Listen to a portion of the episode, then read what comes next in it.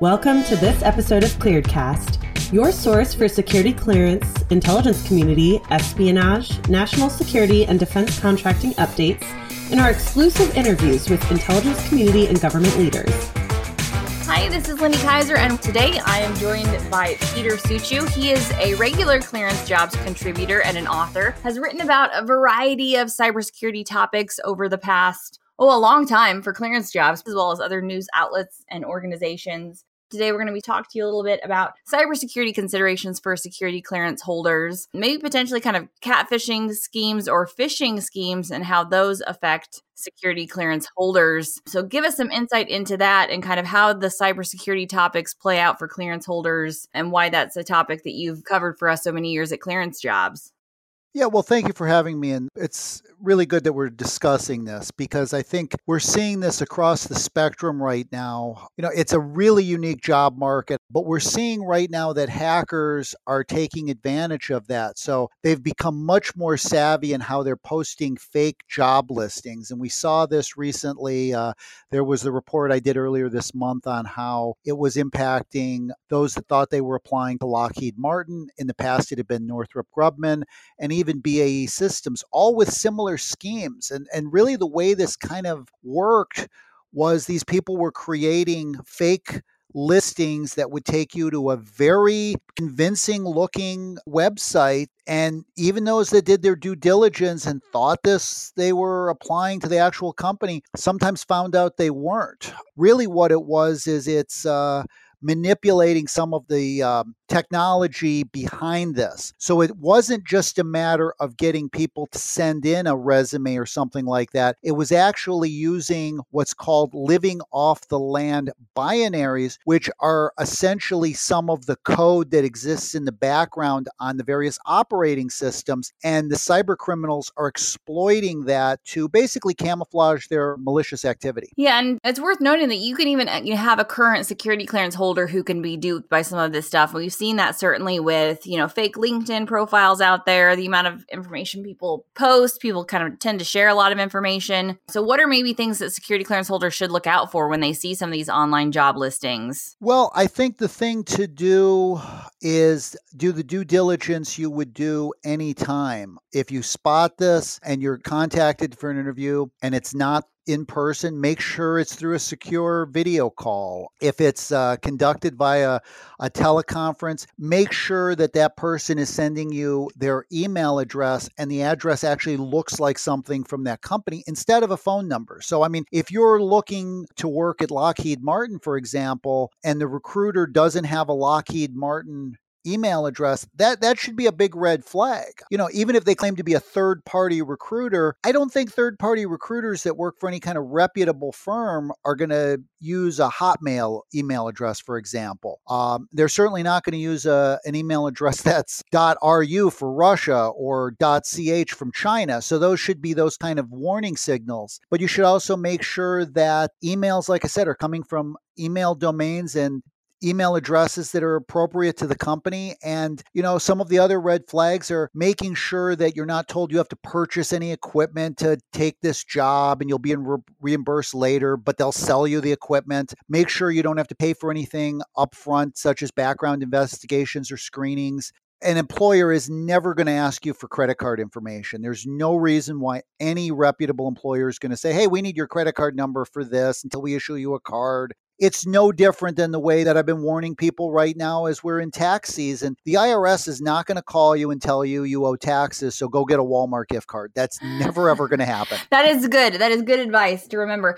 We talk a lot about like dual factor authentication just in terms of even getting into websites and access and things like that. I think there's a kind of like the dual check process of if you see a link or you see a job opportunity, not just necessarily clicking that link or looking that uh, but doing some some research. So going going you know you see a job listing you know on a public facing website maybe for something going back to that company website and seeing if it's there. And you know depending on how i mean there's a huge hidden job market right now so there might not necessarily be a one-to-one correlation but you should be able to do research find a contact with the company find their own hiring job page and you know submit information there and not be squirreling away a lot of your personal details to to somebody's Hotmail. One thing I would also recommend is anytime you think it could be a scam, the thing I would immediately do is uh, do some searches and find out if there are scams ongoing. Because that's one of the things that I find surprising that more people don't do is when we're seeing, again, whether it's a tax season scam or a job scam or something like this, you're not going to be the first person in most cases that's been contacted. And so just do a quick Google search and see if that scam is going around.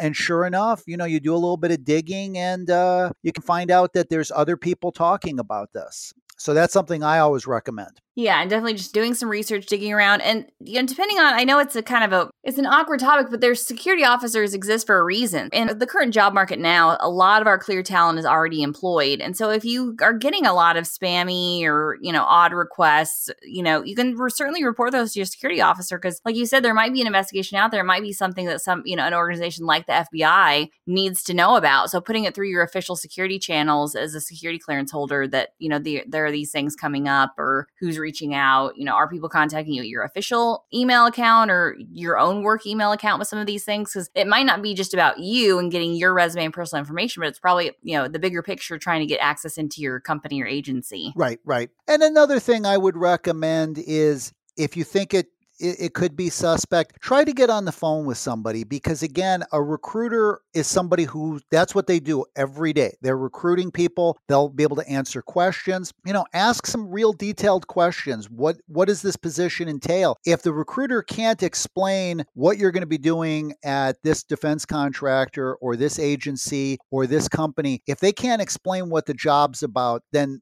it's probably a scam. Well, I also want to talk to you. Pu- published an article just this week on the Clearance Jobs news site about the state of bring your own devices in 2022, and this was a blast from the past. Peter, because I feel like the last time I recorded an interview with you, we were talking about Blackberries. And I don't know if you remember that. I thought I should re listen to the interview. At that time, you're still using a Blackberry. I don't know if that's still the case. Do they still have Blackberries? Tell me more. I, I, was actually using my BlackBerry until last summer, and that was when the announcement came out that uh, it was going to be the end of the line. And and people would laugh at me about it. You know, I really liked the tactile keyboard. You know, I did like the fact that it had a very secure system, and wasn't constantly being thrown these updates. And that's one thing as I've switched to Android that I notice is I'm somebody that doesn't do a lot of apps on my phone and you know might be odd as somebody who covers technology as much as I do, but I like to keep my work devices separate from my personal devices and I've I've discovered over the years that it's it's the best thing to do there was one time I was using Skype on a laptop, and uh, a friend sent me a link, and he didn't realize it, but the link basically launched malware on my laptop. Well, because my laptop that I use for communication, that I'm talking to you through. Basically, it's for things like this. It's for Skype and doing podcasts and things like that. I won't lose any of my articles. I won't lose any of my spreadsheets. I won't lose anything if this laptop suddenly explodes today. And so that's why I've always been really cautious about the bring your own devices. You download a game or something on the App Store. Depending on where that came from, I, I don't know what kind of code that could bring to my device. And I, I worry about that a lot, to be honest. We'll have to see where the cases go, but I predicted misuse of IT systems is one of the adjudicative guidelines that can result in clearance denial or revocation. And this massive push for everyone working from home with the start of the pandemic, we were trying to issue devices, get devices that could work in a remote setting very quickly you know, people should at this point kind of have an understanding of what they should and shouldn't or can and can't do on the workplace device. But I, as someone who has worked remotely for the past 11 years, this is like a pot calling the kettle black situation for me, Peter, because we trade a lot of privacy for convenience. And so that convenience of, hey, I'm on my workplace device, I need to write a white paper or I'm multitasking, checking my email and doing, you know, something else. We end up grouping those two things together. And I think the line gets a little blurry of what is misuse of an IT system. And I think we're going to see more denials and revocations because, like you said, you got to be careful what links you're clicking because, especially if you work for the government, and the government is tracking what's going on in that device and assume that your private sector company is as well. Maybe speak to that piece. Do you think people understand how much their employer is monitoring in these BYOD situations? I think uh, a lot more maybe than we would uh, like to admit. I think uh, you're basically handing over to somebody in the IT department, and it may not even just be the company. That's the other thing that we have to be cautious of. I don't want to speak ill of any IT guys out there, but all it would take is one going rogue and deciding, hey, you know, maybe I can uh, uh, watch what my employees are doing, whether it's for entertainment purposes, but it could be for more uh, nefarious purposes. Hey, Joe, I saw you downloaded some porn on your website. Uh, I think you're going to owe me lunch. I mean, you know, that that would worry me.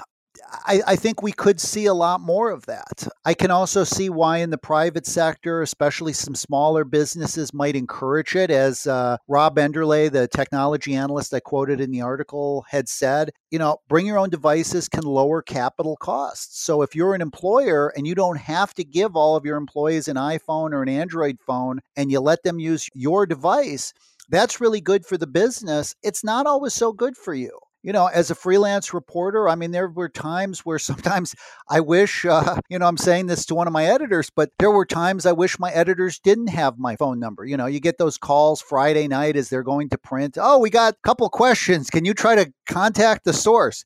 You know, it's Friday at nine o'clock. Uh, I think the source is it actually wasn't Forbes. Uh, was a uh, a weekly print magazine. I won't say which one, but yeah, they would go to bed on Friday nights. So uh, Fridays, Friday nights was the bane of my existence for many years. I learned don't go to the movies, don't go out to dinner. You better you're kind of in for the night. Sorry, honey, I might get a call because I got a story coming up that's an issue that's come up too with the issuing of these devices. I know there have been some pushback, especially overseas. I don't know if it's the American way, but kind of creating a free zone where your employer can't contact you outside of traditional work hours when it is hitting you have your work coming into your personal device it's really hard to create those boundaries and, and barriers. You certainly can. You can create you know change your adjust your notifications or change settings. I don't know that that's kind of our our default thinking. Are there also potential security issues that have come up in your you know in your writing and research around this mix? I mean you mentioned the you know being careful what links you click on and things like that. Are there other examples of how bringing your own device can create kind of security loopholes well, again, I think it's the clicking the link, opening the wrong email, downloading the wrong software. I mean, one of the things we've certainly seen is I think Apple and Google do a pretty good job of vetting the apps that are on their respective services, but we've seen that there's third party app stores and people are downloading apps from there, uh, whether it's games or dictation or whatever. I mean, today, it's real easy to make an app. It's real easy to put it up on a third party app store. That's one of the reasons I, I don't do apps. I guess I, I have a little bit of that paranoia there that uh, I don't always feel I need to do these things through it you know, sometimes it, it makes my life a little more difficult. I can't do another bid on my phone on eBay. And maybe that sounds a little bit crazy that I got to actually go to my computer, but I make sure that that's through one spot, that, that I'm not doing all of this stuff. I think people just become a lot more careless using their devices. And as a reporter who's covered this for so long, I mean, the stories I could tell, I mean, I used to travel a lot and I would be coming home from trade shows like the Consumer Electronics Show. And uh, the story I always tell is I had upgraded because it had been a long show and I used miles. So I'm sitting at the front of the plane, and this guy comes in and he's talking way too loud on his phone. And he sits down next to me and he's basically explaining to the other side a whole bunch of stuff that, as a reporter, I would probably have to sign an NDA to hear. And the conversation concludes with, We better not leak any of this to the media because this really could affect our stock price that's just something we don't think about. I think people have learned you don't open an email on your desktop. You you're careful what links you click. For some reason that goes out the window when you're on your phone. I just I, I we just haven't been trained for it. When your article mentions TikTok, I think the apps, you know, like it's not a shouldn't be a surprise that a lot of the apps have foreign origins and